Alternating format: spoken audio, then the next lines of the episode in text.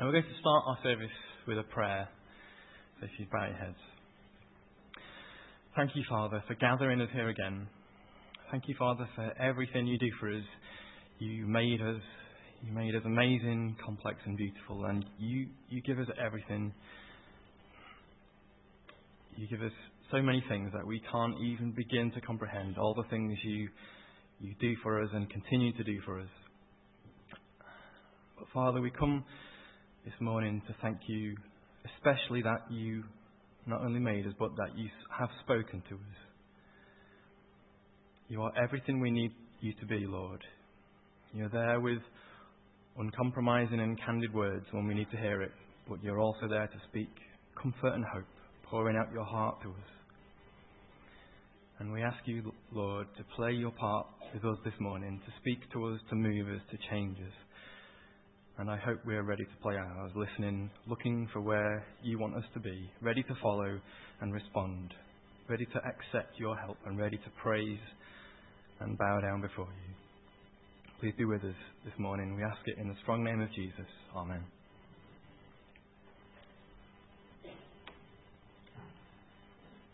And we're going to, straight away, we're going to have our first reading. It's from Isaiah chapter 12. It's the first, we're having two readings from the daily readings today, and th- this one really sets the scene for our service this morning, for our time together. It tells the story of God's mercy to us that brought us from a natural state, from where we are far away from God, bringing us. that God stopped being angry, but He didn't just stop being angry. He took us much further than that. He took us to be close to Him. And He's leading us to a place uh, where we can be changed and when we can give praise to Him and uh, we can proclaim His name to tell others about the good things He has done for us. So we're going to read together um, Isaiah chapter 12 and John's going to read that for us. Thank you.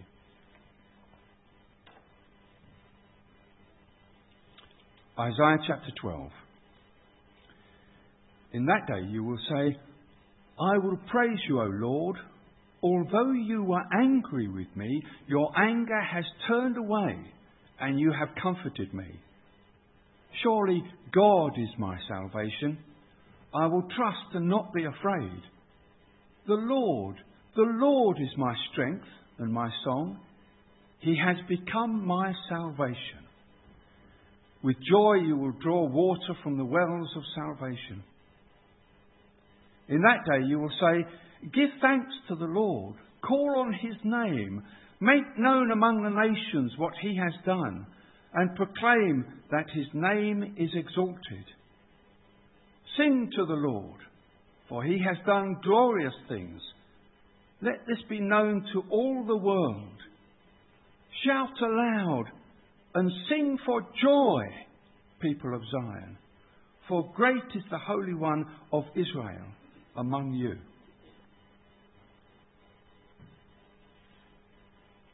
You, John. It's a lovely passage, that, isn't it? And we're going to sing now about this work that God is doing um, with us. God is my strong salvation.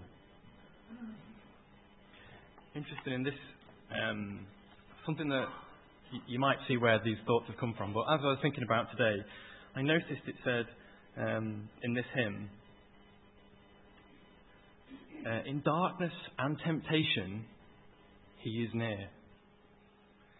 And it just struck me that sometimes we think maybe when we're being tempted that God isn't near, and when we're in a, when we're in a dark place that God maybe isn't near, but that's really not true.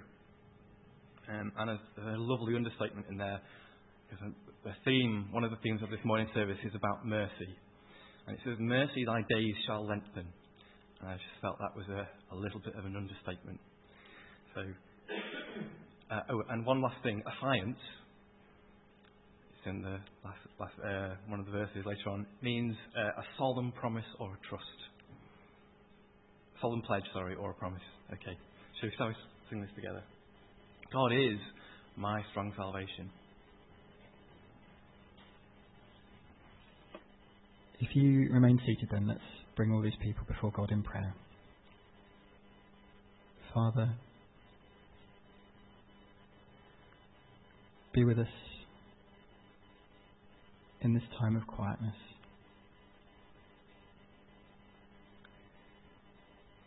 We've spoken out the names of so many people that we love and care for. And there are times, Father, when our own suffering, the suffering of others, when grief for all the hard things about being human leaves us weak, powerless, speechless, because sometimes it seems beyond our comprehending.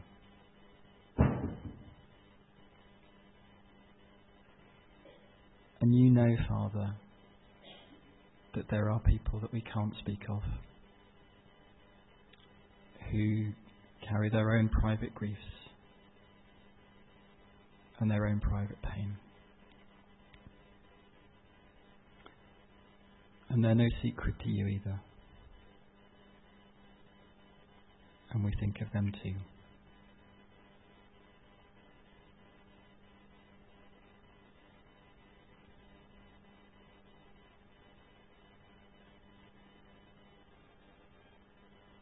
Father, we leave these people with you. We know that your capacity to work in their lives is greater than all that we might attempt to do. But give us courage, Father, to keep acting, to keep trying, to keep faith. That we'll see an end to this. That the future ahead of us is bright. And however long we have to cling on to, how hard it might seem, we pray that your presence, our love of our Lord Jesus, and our hope in your future kingdom will be enough for us until we see all those things in their glorious reality. Amen.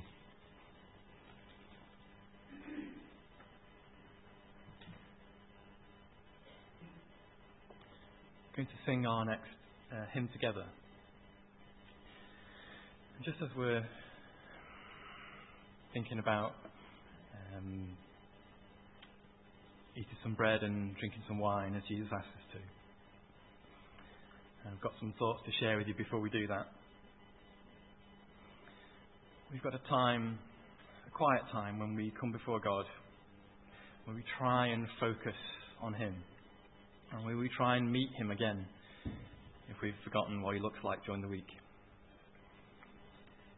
And when we come to the living God, you might think it would be a scary thing. Because, as in, in this song it says, um, nothing is hidden from him, nothing is hidden from God. So you might think that would be a scary thing. Apart from the fact that as well as Him knowing us, we also know Him. We also know God. A God of love, I come to you again, knowing I'll find mercy. We find mercy and strength and peace and power to overcome and love, all the things that we're going to sing about now. Um, so stand and we'll sing this together.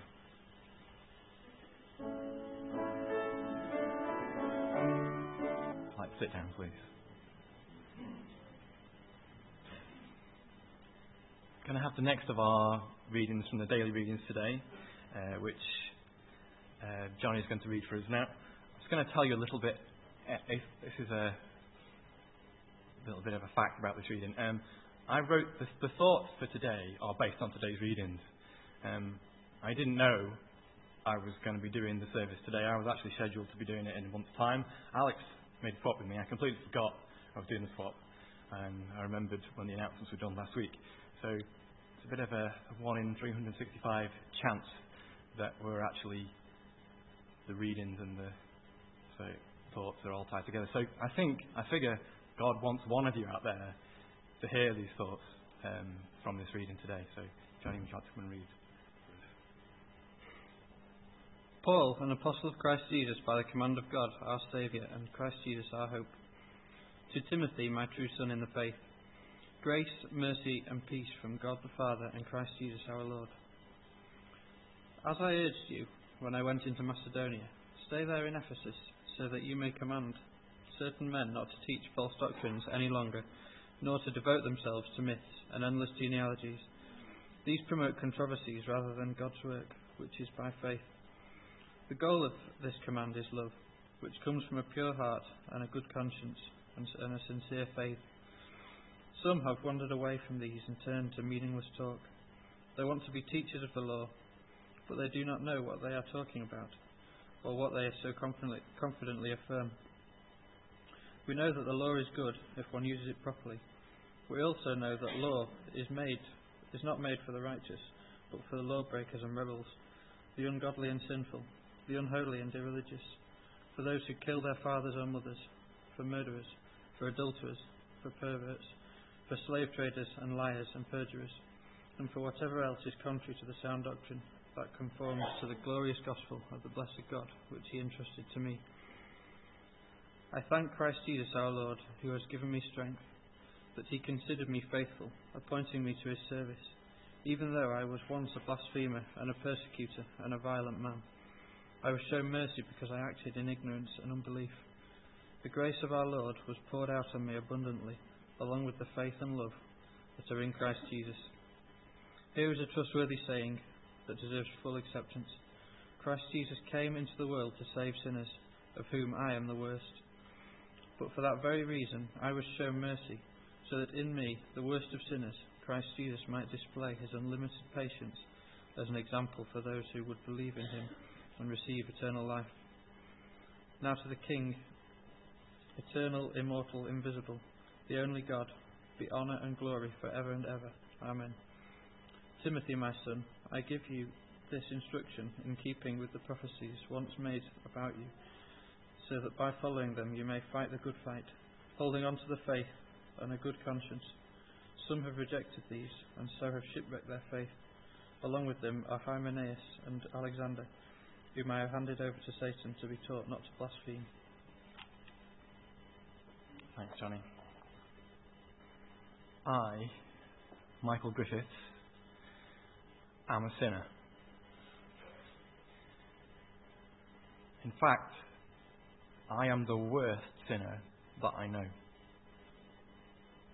By a long way. If I were to write down a list the names of every person that I've ever heard of from all history.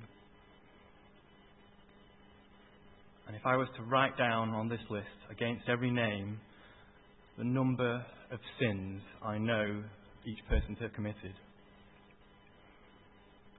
the number of sins against my own name would be orders of magnitude greater than for any other person in the history of the world. If I were to include in this list all the secret evil thoughts that exist inside people's heads, the evil thoughts I actually know about,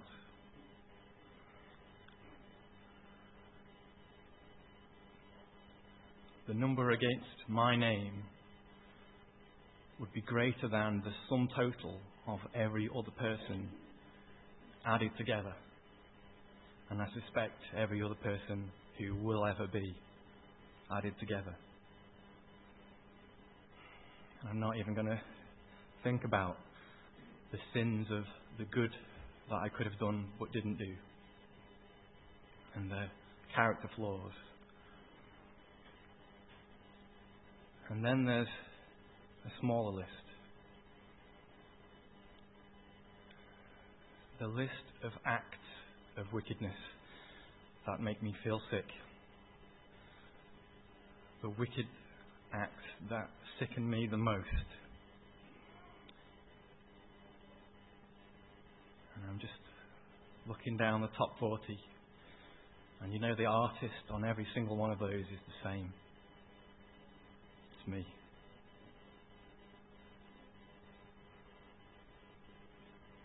What's more, the vast majority of wrongdoing and sin that I know about from other people if I'm really forced, and then probably need to be forced, if I'm forced to be honest,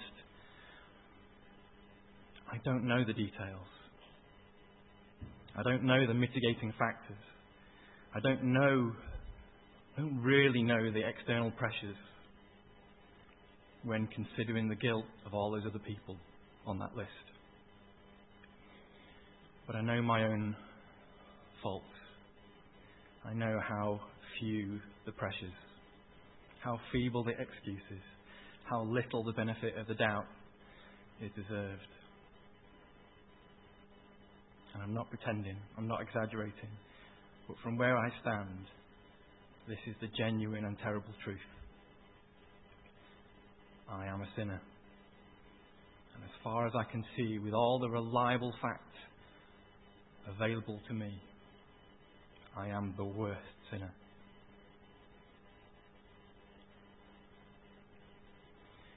Please turn with me to the reading we just read, uh, 1 Timothy, please.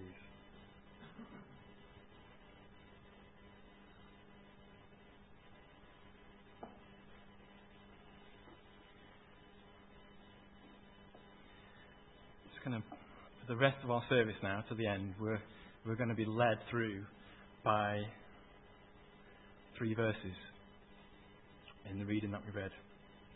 And this is the first, the first part of that reading. Here is a trustworthy saying that deserves full acceptance. So, okay, the next few verses after this, the next paragraph to verse 17, it's a saying, um, a, a, trustworthy saying, uh, intended uh, by the writer Paul to be something worth remembering, uh, useful uh, for me and you to commit to memory. That's what a saying is, isn't it? Um, and to be used in our daily life.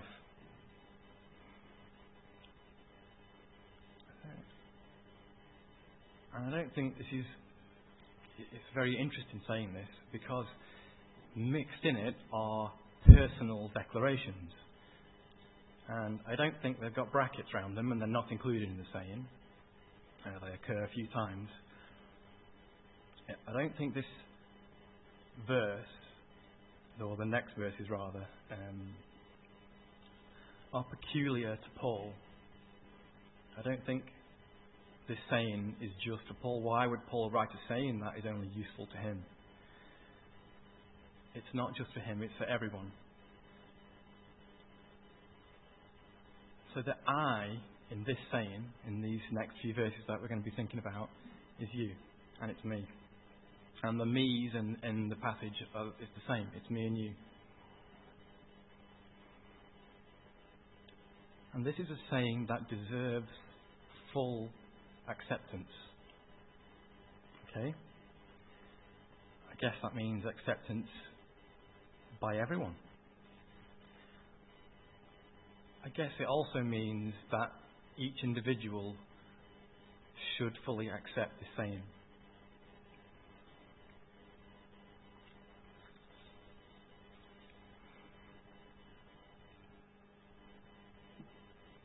This is the next part. Christ Jesus came into the world to save sinners, of whom I am the worst.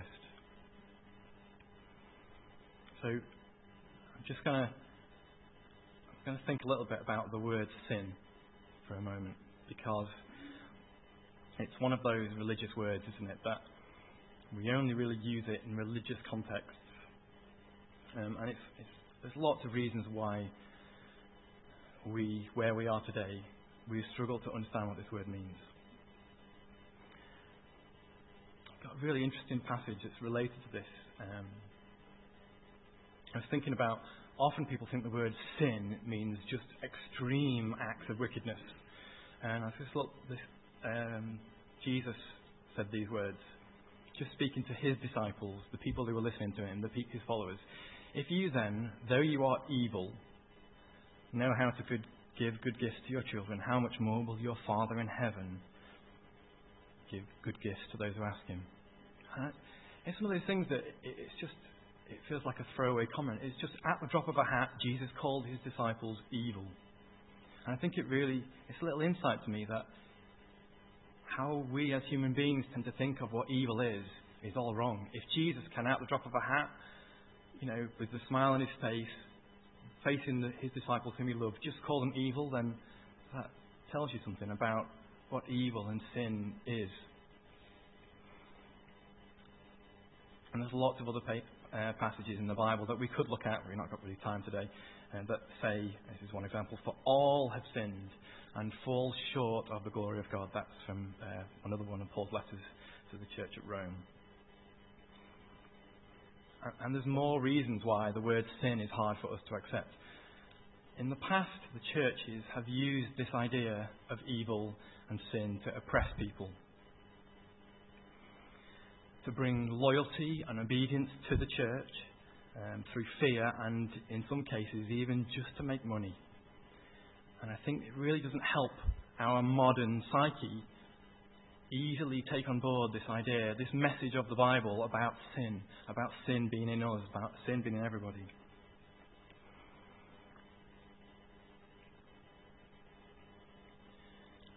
The next thing to learn about sin uh, is a very important thing. It's about how do you measure sin. If we're going to be thinking about uh, sinners, about, about us, how do we measure sin to know if we are sinners or not, or how bad a sinner we are? And I think this is one of Jesus' pet subjects, if you like. I don't, I don't know if that's the right way to describe it, but Jesus quite often talks about this um, in his Sermon on the, on the Mount. He's sort of, if you like, across the board, across all different kinds of activities, readdressing the balance of how people measure sin. And I've got just one example. Um, this is from Matthew chapter 5. Uh, you've heard it was said, You shall not commit adultery. But I tell you, anyone who looks at a woman lustfully has already committed adultery with her in his heart. And I think Jesus is taking all the existing ideas that people have that seem right and good to people, that you measure sin by external signs. And he's encouraging us to focus on the underlying things. Before anything is visible outside, Jesus is refocusing, refocusing us on what's inside, what's inside us. And I think it's natural for us as human beings to measure sin and wrongdoing and evil as if it was a crime. Because that's that's how our society works. That's how we're conditioned to think about wrongdoing. And we think about crime when how it affects other people. We think about um, we think about crime when you're caught.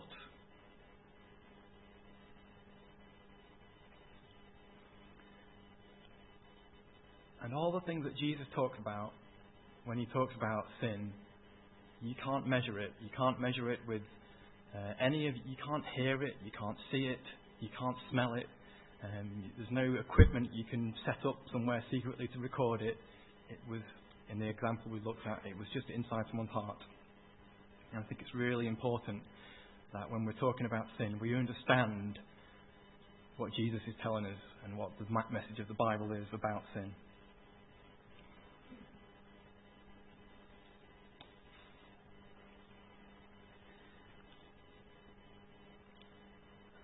Going to say a little phrase now. Uh, just think in your mind, when I say it, how many times have you heard this phrase before? I'm not a bad person. I'm basically, I'm a good person. Uh, I think to me it's something I hear a lot of people say. It's a very common um, belief, if you like. And I think it's. Uh, most human beings on the planet have that as an involuntary uh, feeling about themselves, involuntary reaction. And I think God's message about sin is hard to accept. Every bone in our body, every bone in your body, in my body, is in denial about God's message about sin. Every facet of our culture vehemently opposes the truth of the Bible message about sin. We're, we're fed the comforting propaganda um, that the good inside us and the good in people like us will overcome evil. That's what, we that's what we see in all human fantasies, like films and TV and stuff like that.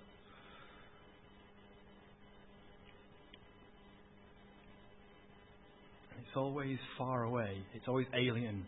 It's the, from outer space or it's from some ancient supernatural being, evil. And it's inhuman. And it would be very easy, very comfortable in the private world of my own head to measure myself in this way. To measure myself from the outside, looking at the external signs with worldly eyes. Paint the picture of evil being as far away of me as I can get it.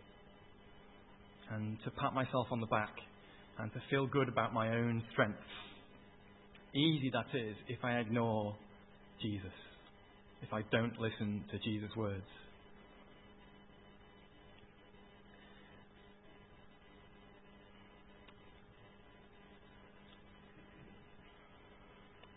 Uh, Jesus said these words It is not the healthy who need a doctor, but the sick. But go and learn what this means. I desire mercy, not sacrifice. I have not come to call the righteous, but sinners. There's some interesting questions from that if you're not a sinner, did Jesus actually come to call you? If you're not sick, do you need the doctor? If you don't feel you're sick, do you not feel the need for the doctor?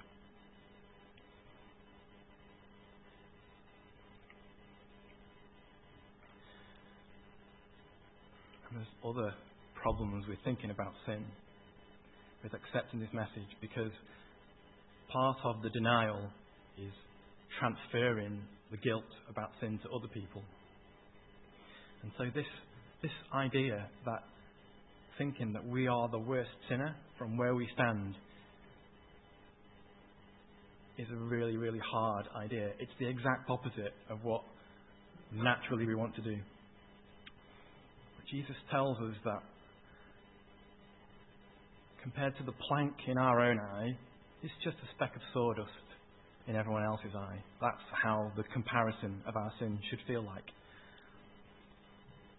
And we're not supposed to be judging other people. In the same one of the same passages where Jesus talks about that. Judging is where you, I mean, my mind, judging is what a judge does. They pass sentence. It's not about whether they did it or not. We're not pretending people don't do bad things. It's the sentence. How worthy are those people because of what they've done? We need to, in humility, treat other people and consider other people better than ourselves.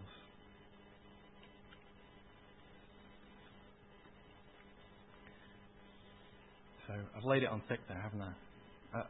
You're probably in despair right now. It's a really hard message to handle. I don't think it is humanly possible to handle the Bible message about sin if you just read the bit, the words that I talk about sin. There will be no self esteem in us, there'll be no sense of self worth. We'll be cut to pieces, weighed down beyond our ability to cope. Really important that in that verse there, before, in every verse in the Bible where you see it talking about sin, there's always verses surrounding it, or in this, in saying, Christ Jesus came into the world to save sinners, of whom I am the worst. So put, the, the saying isn't, as I've just done to you, lay it on thick about sin, let you stew in your own guilt, and then we'll come afterwards and we'll talk about mercy. And that's never how the message of the Bible works. That's never how it's going to work. We won't be able to accept the level of guilt that is really due from what is inside of us. We focus first on the fact that Jesus has already saved us. Before any sin was even known about, it's already been done. It's the very purpose of why Jesus came into the world was to save sinners. I think in order to accept this message about sin, we need to know who God is. We need to know that He's not about cutting us down. He's not about laying burdens on top of us. He's about mercy. He's about lifting us up, lifting us up higher than it, would be humanly possible to lift us up. If you can take hold of Jesus' hand, He can walk with you into the deep, dark cellar of your soul. That room hidden below that no one else is allowed to see and that you would like to pretend doesn't exist. And together you can gaze on the dirt and the depravity and the perversion and the selfishness.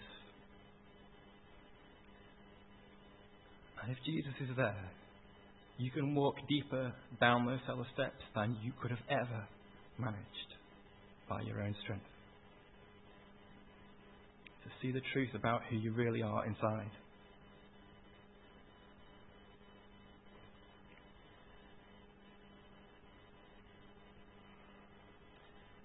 But if you trust God, you won't be left in pain. All this guilt and all this hard to understand truth won't leave you in pain. All it will do is enhance your appreciation of His immense patience.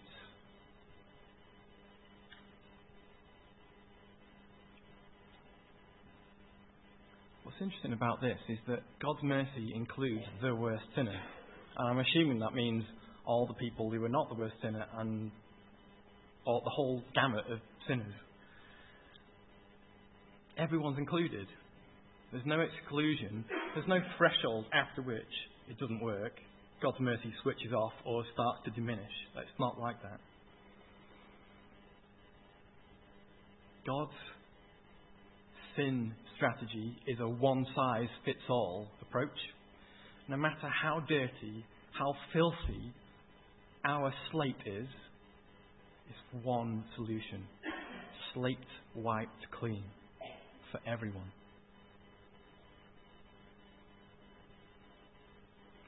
It's, again, we're hitting things that are hard for us to understand because it's not how we deal with people who wrong us. It's a hard thing for us to accept. But surely, surely, if we're the worst sinner, if we're really, really desperately bad sinner, surely there's some negative aspects. Surely there's some downsides. I don't think there are. If you can accept God's mercy, there are no downsides to being the world's worst sinner.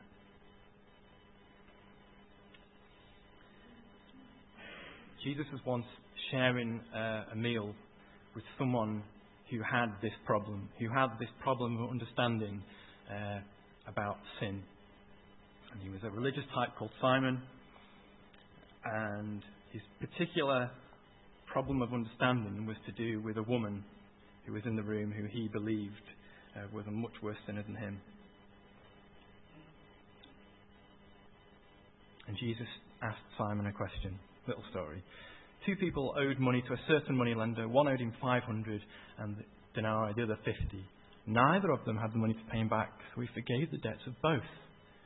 Now, which of them will love him more?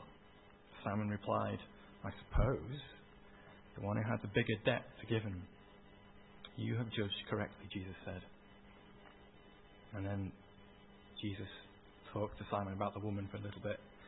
Um, and then eventually he says, talks about this woman's great love, and he says, Whoever has been forgiven little loves little. So I think there's actually advantages to being the world's worst sinner. It's not a disadvantage. If you can accept God's mercy and you're the world's worst sinner, that's good. Because your love, you're the, you must love God the biggest. And I don't think Jesus is talking to Simon saying, Well, Simon, what you need to do is go out there and get some sin under your belt, and then we can come back and talk, and you can get forgiven, and then you'll know what loving God is about. I don't think that's what Jesus is talking about. I think Jesus just wanted Simon to understand about his own sin and have some humility. I don't know, maybe you sometimes, if you're like me, you sometimes think your love for God is a little bit smaller than it should be. It could do with being a bit bigger. And maybe that this is the key. or one, one of the things we should be checking that uh, we could think about how we've been forgiven.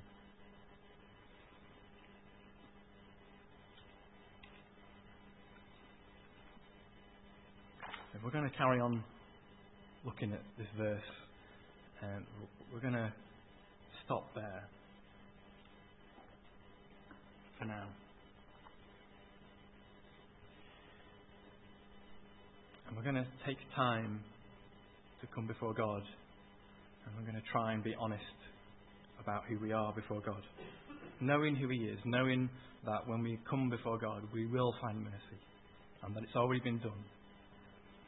And before we break bread and wine, we're going to sing together our next hymn, which is from 227 in the Christadelphian hymn book. Bread of the world, in mercy broken.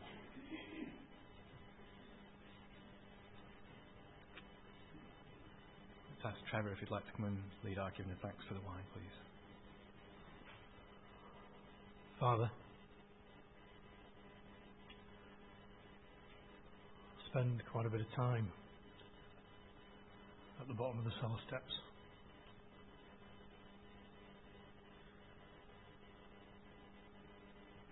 Help me, help us to remember that you, Father, and you, Jesus, are there with your arm and hand held out to pull us up.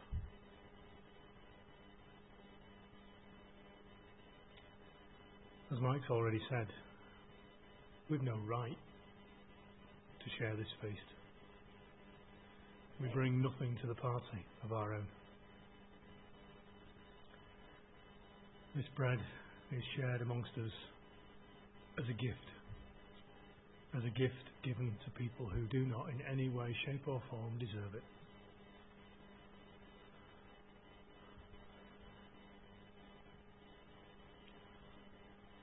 And we thank you for it. We thank you for seeing us as we are and loving us anyway. For seeing us as we act, as we behave, and continually reaching out your hands to lift us up. As we use our hands to to pass this bread round amongst us. Help us to remember we're all going through that journey. And help us to share this bread together, blessed by you. And help us to all embrace the love that is given to us unconditionally. Thank you, Father, for this bread. Thank you, Jesus, for this bread, for this love.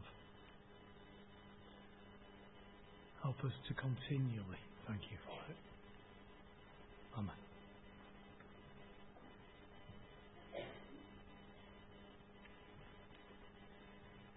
Almighty Lord, we thank you for the power of honesty and the value of the exhortation this morning to examine ourselves and to face the beauty of serious introspection. And in thanking you now for the salvation through Jesus, I can't help thinking of an incident you have left on record for us. And that is when Joshua had passed through the miracle of salvation through water. He was greeted by a man with a drawn sword, to whom he said, Are you with us or with our enemies? And the man said, Neither. I am commander of the armies of the Lord.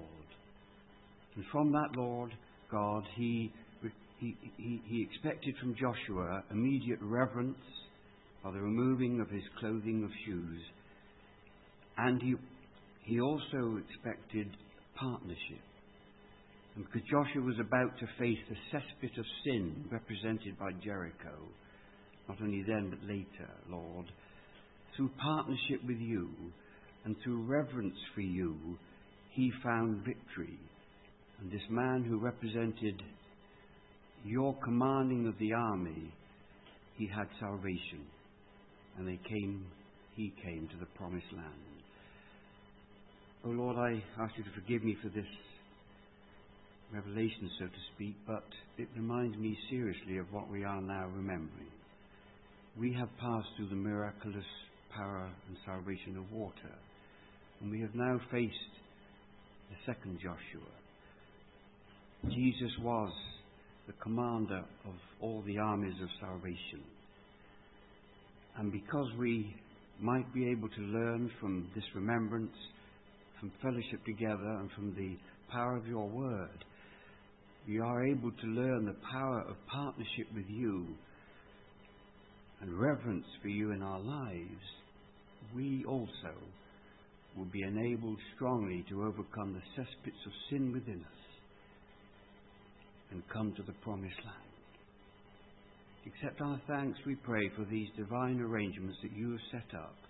We thank the Lord Jesus Christ for the power, love, and amazing grace he showed us. And when we leave this place, we pray you will be with us all. Help us to have been enriched and learned this morning and to go forward in faith and in victory. Hear us and accept us and forgive where we do fail, we pray. In the name of our Lord and Saviour Jesus Christ. Amen.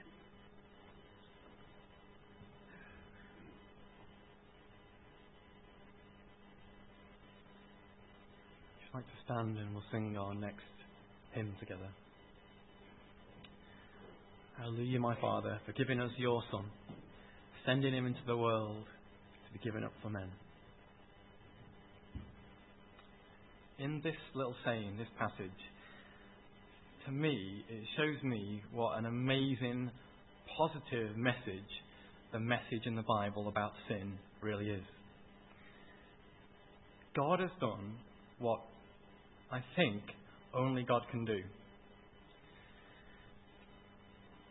God turns a negative life into a positive life. God has taken our dirt and He's turned it into cleaning agent for other people.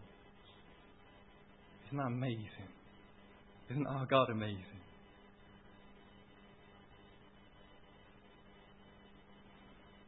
So we can become a living pattern for other people. But what, from what we've read, what is this pattern? What is this example for other people? It's not um, a band of do gooders with axes to grind and Bibles to bash and morals to preach uh, from a high horse. It's not, not simply examples of good behaviour. That's not what we've been reading about this morning. The example that we are is that we're a community of broken people. A community of broken people who have learnt to their amazement that God loves them anyway. And because of that, we want to know God better and deeper. And we long so badly for the eternal life, a life away from the sin. A life not just about life that lasts forever, but a life with the eternal God. And the example, we're demonstrating not the goodness of us. That's not, that's not the kind of examples we are. The kind of examples we are is that we demonstrate the goodness of God and the goodness of Jesus.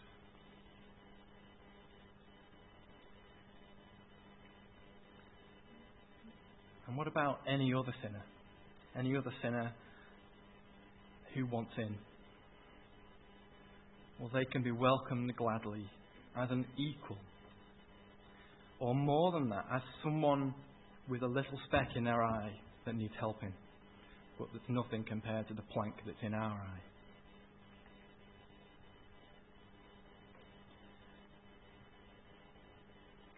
We're going to sing uh, our next song now. And it's about. The song is about the life that we lead, this example with God on our side. And it shows that it's okay that we're weak. It's almost expected that we're weak. And it shows that God is strong. And as John said in his prayer, it's a partnership, and God is working with us, and God is enabled to work in us.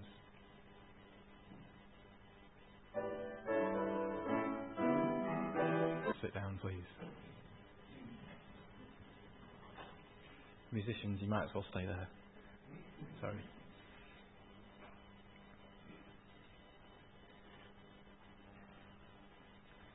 What an amazing God we do have. I think that's why the saying ends with praise praise at what God has done. What's the opposite of patting yourself on the back? If we're talking, remember I was talking before about pretending that we're good really and patting ourselves on the back. What's the opposite? Hitting yourself on the head, yeah. Okay, that's that's or um, yeah, beating yourself up is what I first thought. In the context of what we've been talking about this morning, I don't think it is. I think the opposite of patting yourself on the back is patting God on the back. Because God doesn't leave us thinking about our dreadfulness and our sin. He takes us beyond that. And He leads us into this relationship with Him. Uh, and He just makes us thankful. Thankful all, all our sin does. The bigger sinner we are, the more we appreciate His immense patience.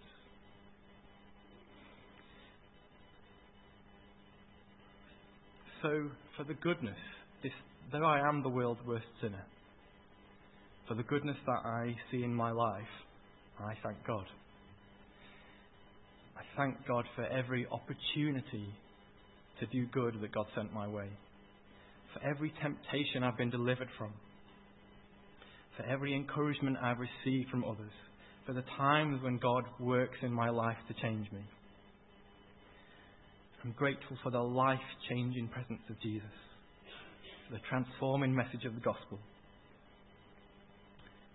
This is what enables me to handle the message about sin and my own weakness, an appreciation of God's strength. And it's His strength, not mine. I, I thought it would be um, nice for us to read the same together. Would, would you like to do that? Is that okay? So if you find 1 Timothy chapter 1.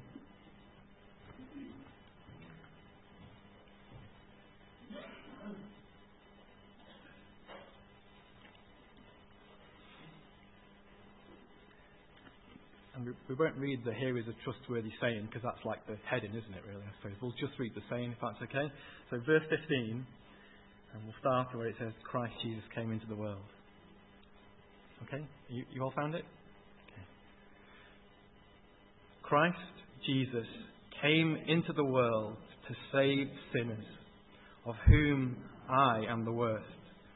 But for that very reason, I was shown mercy, so that in me, the worst of sinners, Christ Jesus might display his unlimited patience as an example for those who would believe on him and receive eternal life. Now, to the King, eternal, immortal, invisible, the only God, be honour and glory forever and ever. Amen.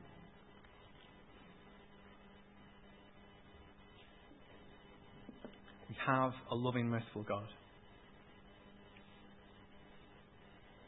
And Jesus is raised to be with God by his right hand side. But he's also, in this, as it says in, in later in this hymn, um, he's here with us. And God has a master plan. Uh, he's in control. So, uh, sing ye faithful, sing with gladness. Lord God, we are sinners. We do things, we think things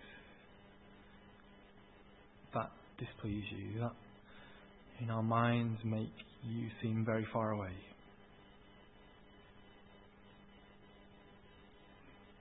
And in our minds we feel ashamed and we feel guilt. Lord, we thank you so much that that you spoke to us, that you told us that it's okay. Thank you that you knew we were going to be like this and that you made preparations and that you poured your heart out to us. You sent your Son to die to show how much you loved us, even though we were sinners. And Lord, please help us in our lives. Help us to overcome the temptations we face. Help us in our own strength, Lord. We, it's like a brick wall and we bang our head against it and it doesn't go away and we keep doing the same sins over and over. Lord, help us to trust you. Help us to help us to be happy being weak. Happy to let your strength work in us. Happy to tell other people about the wonderful things you've done in our lives. And Lord, we look forward to that time when you will be all in all and you'll be in us and sin will be just a memory. Father, thank you for your word. Thank you for the time we've been able to share together this morning. Please accept our praise and our thanks in the name of Jesus. Amen.